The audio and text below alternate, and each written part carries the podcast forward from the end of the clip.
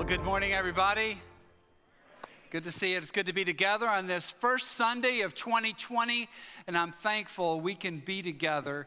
And I, I, I know that uh, I, in this kind of a time, we think about new, and today we are starting something new together. And I pray that you will come from week to week in this journey we're going to take, and you'll invite friends because they belong too. And I want uh, you to do that. Now, we're going to do something different today. I'm going to invite the ushers to come now and take up our offering. Uh, we're going to take up our offering and, and worship in that way. We're so thankful for how God has blessed us. And I want to share with you as they come and as they uh, pass the offering this morning. Uh, I just am so thankful. We try not to talk a, a lot about money around here, but I have to say something today because in 2019, our budget was over $1.5 million for all the ministries that take place here at this church. And uh, I have to say, you know, that's such a huge number. I mean, just, just overwhelming. And you think about it. Thanks to your generosity, not only did we meet our budget, but we received 30, over $33,000 more than that. And so I'm thankful today for what God has done for us collectively, and thank you for your generosity. I think somebody ought to praise God for that. I, I'm so thankful for that. And we didn't, we didn't come close to even spending our budget. And so we're starting the year in a very healthy place. And many of you give to the building fund from time to time. And I want you to know that that is at a very healthy place too. And in the days and weeks ahead, the leadership team will be addressing that, looking for ministry opportunities and praying about that, as well as uh, you probably start seeing in front of your very own eyes some uh, fruit from that giving. And I just want you to know how thankful I am. I talk to pastors all the time who talk about how they really struggle and God has just so richly blessed us. I want us to be thankful for that. We should be thankful for a lot of reasons when I think about uh, coming out of this year. I think about our children's ministry and all of the children who get to hear the Word of God and who are growing up in the Word of God.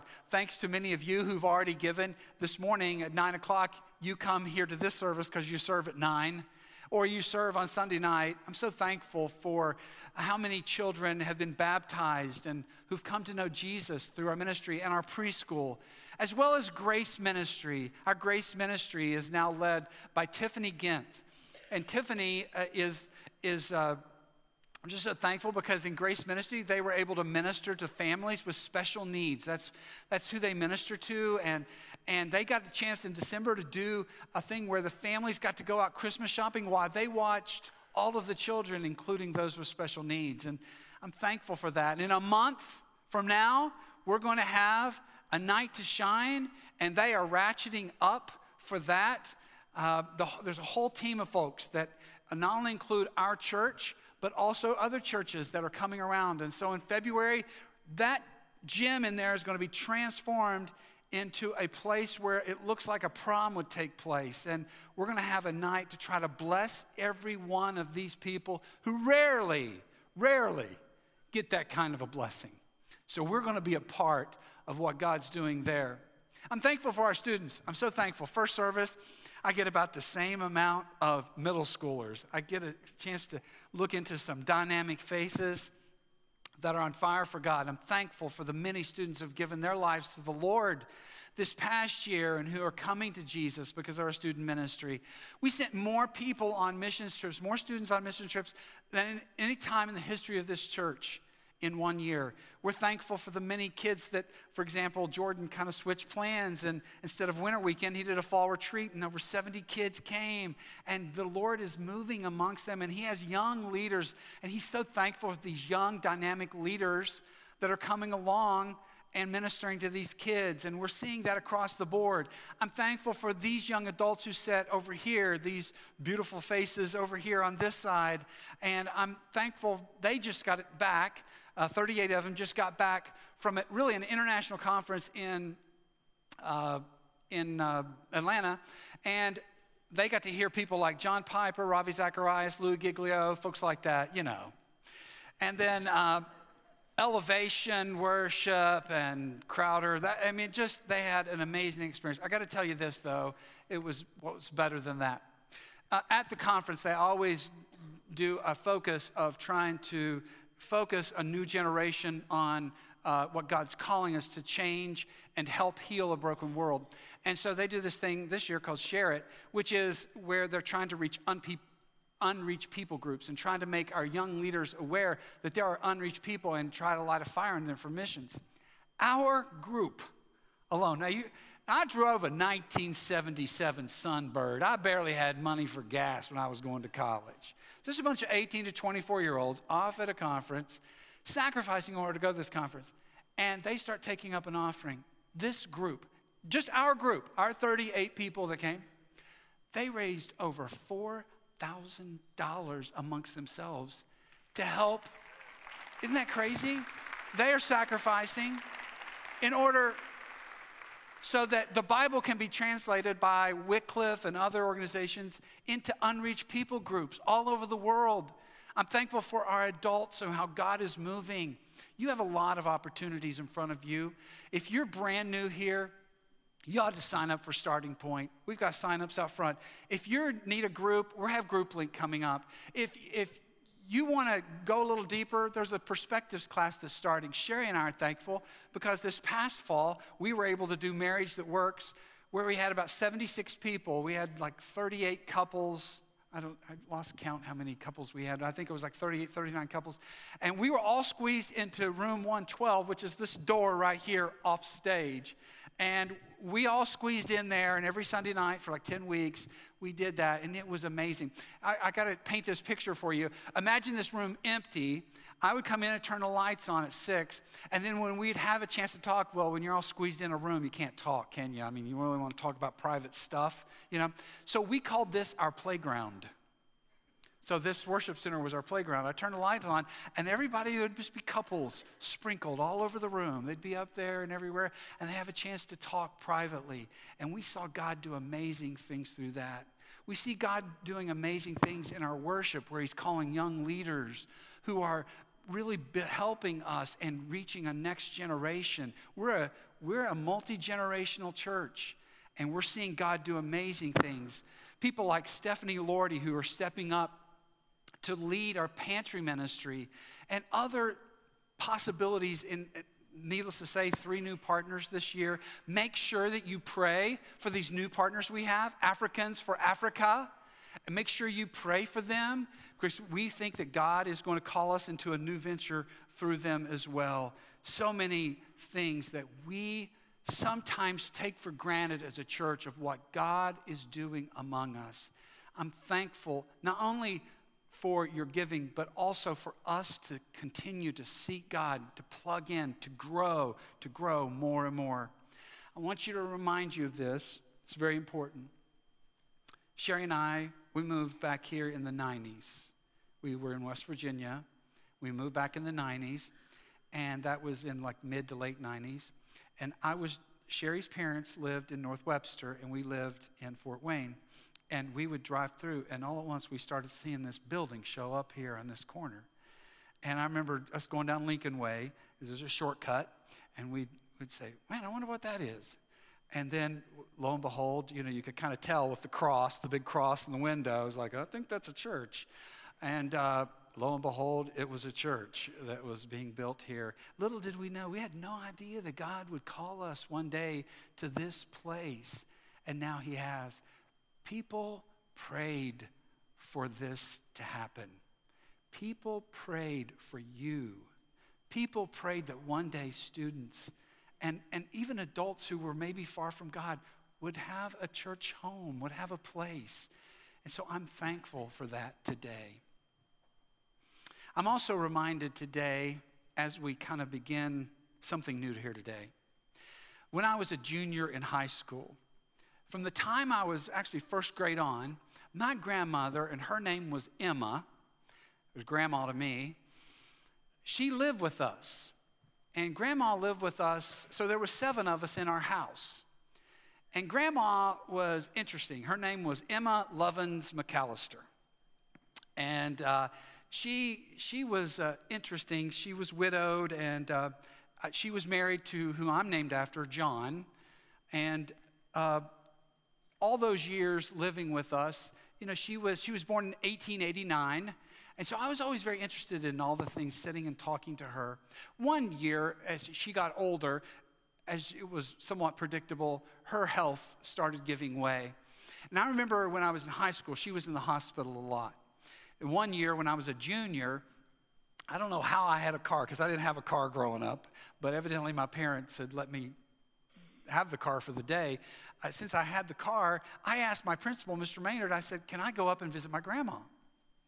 He said, Sure, you can go up and visit your grandma. So I, I didn't skip school. I asked for the principal's permission. And I went up and I visited her. She was so touched by me visiting her, which was really nothing to me, but she said, I'm going to get something for you. I'm going to buy you something. I said, Thank you. And, you know, went home. She got to come home from the hospital. She got better and everything. And one day she called me in and she, she said, John, you know, I said I would get you something and I, I wanted to give you this Bible. She now, today, you know, uh, it's so interesting. I think I could give it to one of you. You could read it. It's size nine font, I think. I don't think I could, I have to get my eyes in order to uh, read this now. But it's a treasure to me. It's an incredible gift to me. She wanted to give me something meaningful because it meant a lot to her that I went and visited her. This was what she thought would be most valuable. I hope in our intention of what we're going to do in this journey we're going to take together that you will grow to love the Bible more. And I, I, we call this timeless. It's, a, it's a, us trying to, to take a journey together, something we can all do together. And I want to kind of, because some of you might think, well, what are we going to do? Because there's a lot of ways you could approach this. Let me tell you what we're not going to do, okay? Here's what we're not going to do it's not going to be a survey of the whole Bible. Like, we could probably do about 40 weeks and we could cover all the major happenings in the, like the Old Testament, but we're not going to do a survey per se. This is not going to be an academic pursuit. This is not an academic pursuit. This is a pursuit for us to find life in the Bible the li- and, and preach life change. And at the same time, it's our hope that you would love the Bible more. The other thing that we're not doing is this we are not covering all the contents of every book. I, I, I'm started working on next week. We're going to go through the, every book of the Bible, so we're starting where next week? Yeah, we're going to be in Genesis next week. I can't barely get past the first verse. I think our sermon next week is just going to be from 1 1 next week. It all starts with God. That's going to be the sermon, all right?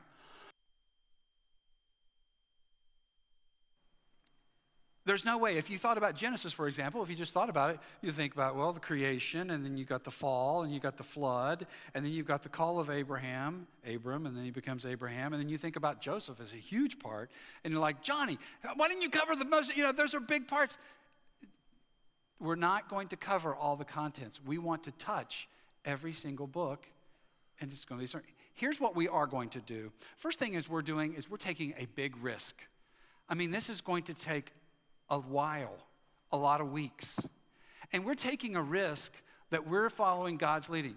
These guys on the staff are sick of probably talking to me about this. I mean, we, we have talked about this and prayed over this, and just, you know, we feel God's leading towards this, but it's a big risk because we realize that we know that uh, we don't want you, want, want it to be irrelevant in your life. We want it to be very relevant in your life. Here's the second thing we're trusting God and Spirit's leading, the Spirit's leading. We're, we're going to take breaks. In fact, the staff has talked to me about this and said, Hey, Johnny, you know something? God laid something on your heart. You just skip it, man. Stop where you are. We're going to push the pause button, and you're going to preach something that God's put on your heart. And so, whenever we get to Easter, Palm Sunday, we're going to pause that which some of you are starting to do the math and go, well, this is going to take longer than even that, isn't it? Yes, it is. It's going to. But we're going to follow the Spirit's leading. So even within the text of like Proverbs or the book of Exodus, we're going to try to follow the Spirit's leading as it relates to our sermons as well. One sermon, every book. That's what it's going to be. We're going to preach one sermon from every book. And what our hope is, is that you would love the Word of God, that you would know and that you would grow in your confidence and your hunger and your desire to know God's Word. So you can journey together with us. You could, if you'd like to, you could read the book of Genesis the week that I preach from Genesis. You could do that. That's something you could do on this pace. Now, needless to say, you know, reading Malachi is going to be a lot shorter than Genesis. I understand that. First John's going to be a breeze. Philemon, wow. But uh, I just want to encourage you, you could do that. And then there's going to be a podcast each week that's a little bit more about the book that we are in. All right. I want to encourage you to look at something, and I put it in your notes, okay? I'm not going to read it, but I want you, I, I put it in there. I read it first service, but I'm going to, I'm going to kind of, uh, I want you to see.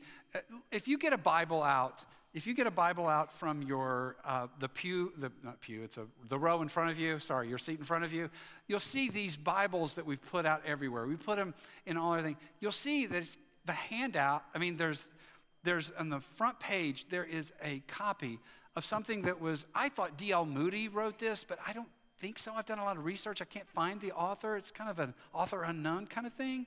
But this is a great description of what the Bible is. The Bible contains the mind of God, the state of man, the way of salvation, the doom of sinners, and the happiness of believers. You, will see that. I put that in your notes so that you could cut that out. I did it in mine. I, I, I do it in all my Bibles. I, I cut that out and I put it in the front cover. It reminds me of what the Bible is. And I want you to know your Bible. So if you have your Bible, and I want you to bring your Bible when we do this, today I just want to kind of do a flyover. Can I do just a flyover of the Bible real quick so that we can kind of get revved up for what we're about to do? Get your Bible out, get a Bible out, and, and turn to the pay, table of contents. All right? Now, how many books are in the Bible? There are 66 books, that's right. How many books are in the Old Testament? There are that's right. There are 39. And you know that because how many letters are in the word old? Three.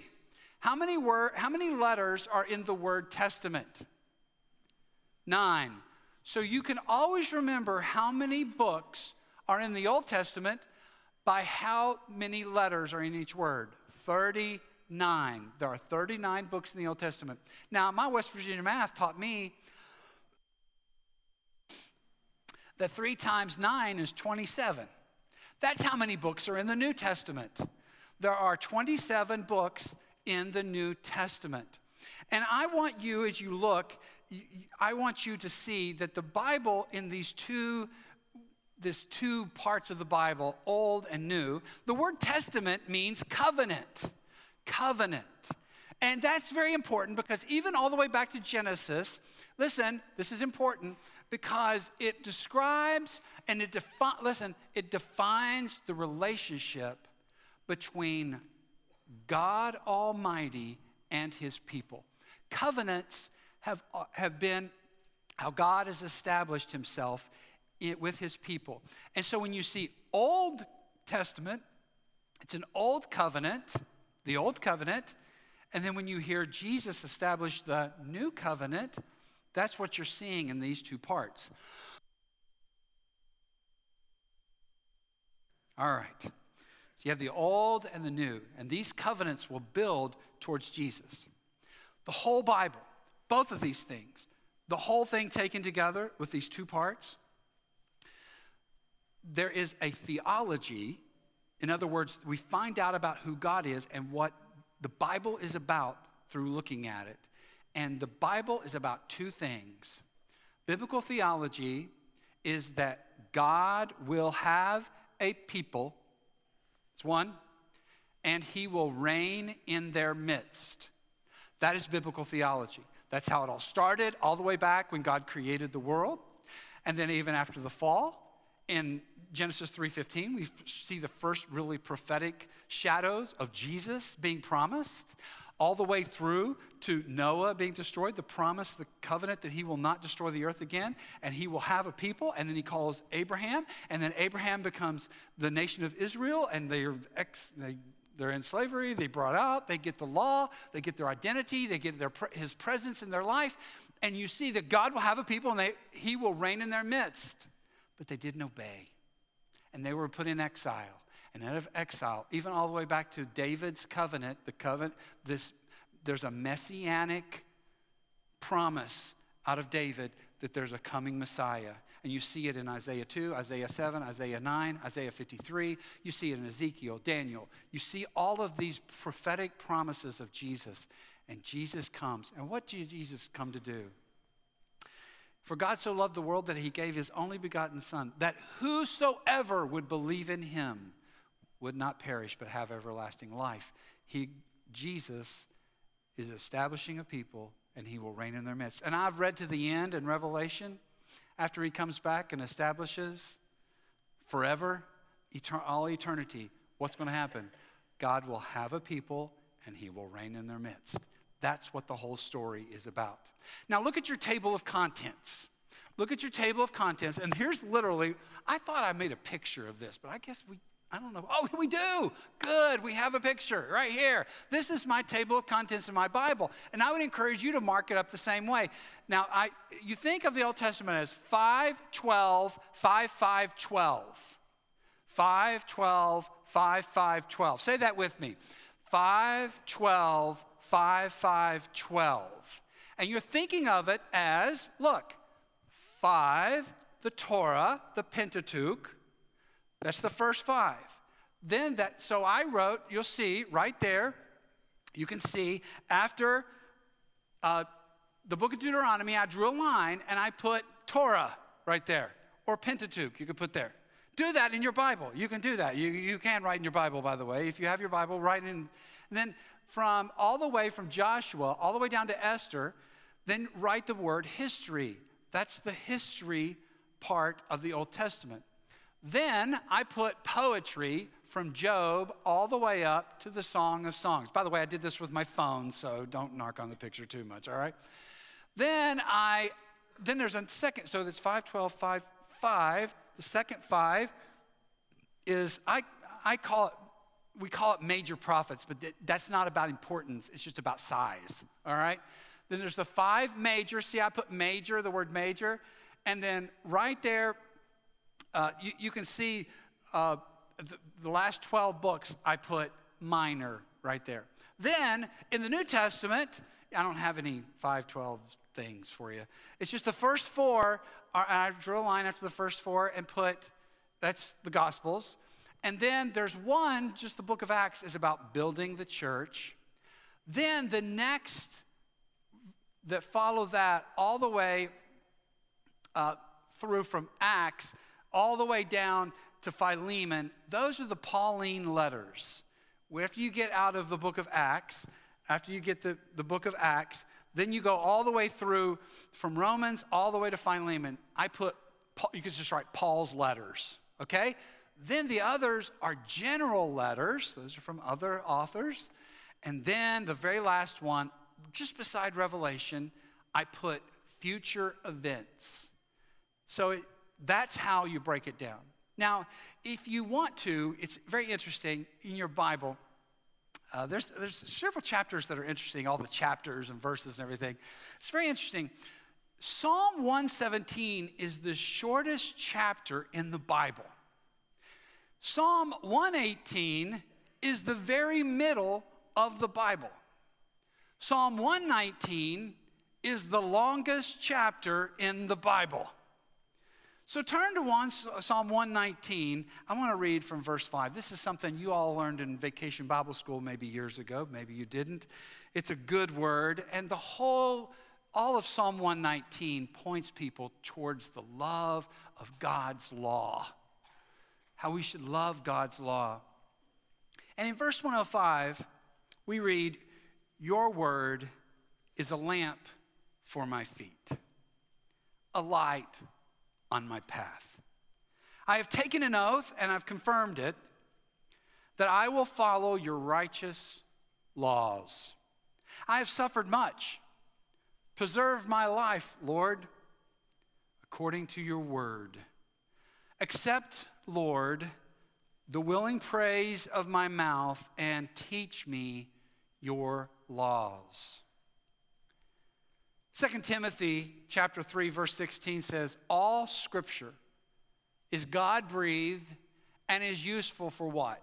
It's useful for teaching us, it's useful for rebuking us, knowing when we've done wrong. It's useful for correcting us when we do things wrong as men, as husbands, as fathers. It also is good for us in training in righteousness so that the servant of God may be thoroughly equipped for every good work. I want to encourage you today. The Word of God is a good, it is what God uses for us to grow. Faith, if your faith is weak, remember this verse. Faith comes by hearing, and hearing by the Word of God. And I would encourage you, if you want to increase your faith, if you're in a drought, if you're have in a wilderness experience, I want to encourage you. Let that, instead of driving you away from God, drive you towards the Word of God so that you would be encouraged. And there are a few things I wanted just to remind you of about this book that we're going to go on a journey and we're going to seek for God to change us.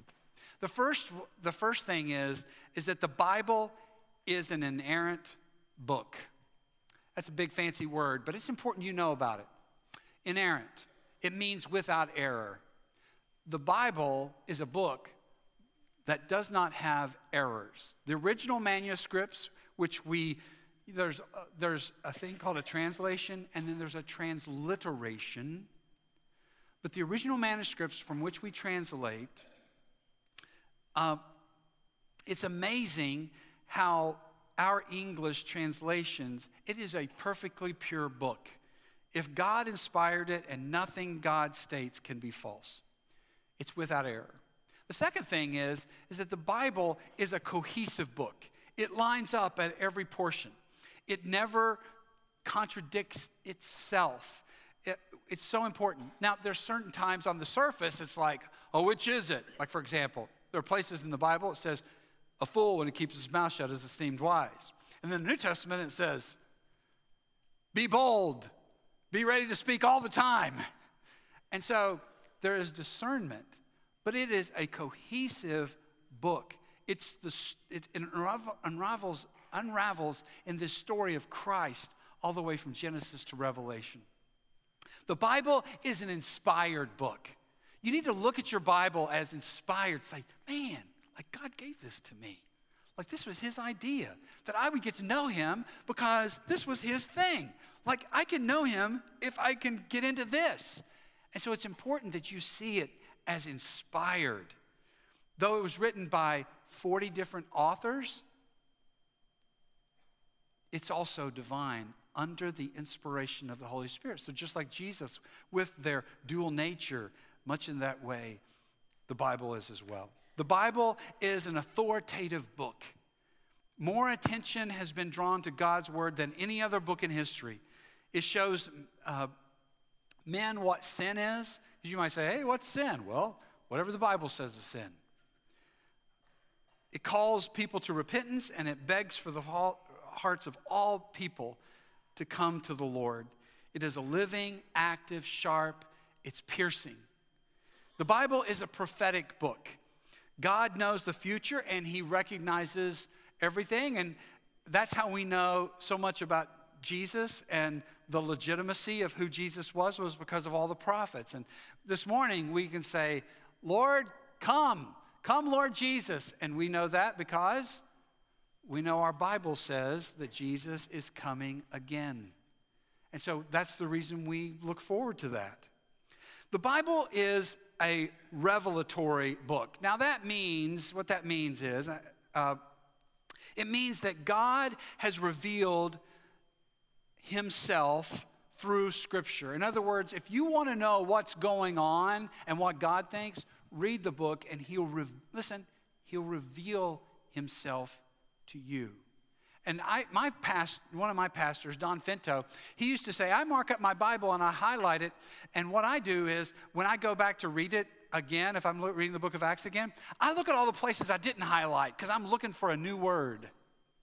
It's important that you understand that God, through his Holy Spirit, wants to reveal himself to you. The Bible is a structured book. Scripture follows a path.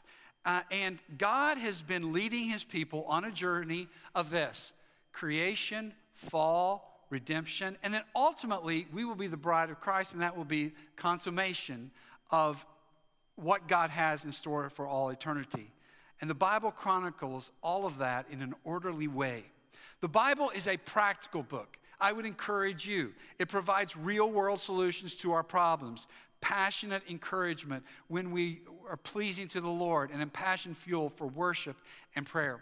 Sherry and I, when we're dealing with our own issues, or whether we are a younger couple comes to us or married couple comes to us, I mean, we could have a lot of opinions about what we think or what we think works or all that kind of stuff. But I know that Sherry constantly is reminding me of this that our hope, there's practical advice in the Bible, there's practical hope in the Word. And I would encourage you, the Bible is practical on how to be a dad, how to be a husband, how to be a young person whose ways are anchored in God. Look at young people in the Bible, we find good direction. The Bible is a beautiful book. Don't ever forget that. God's word employs all these things, man.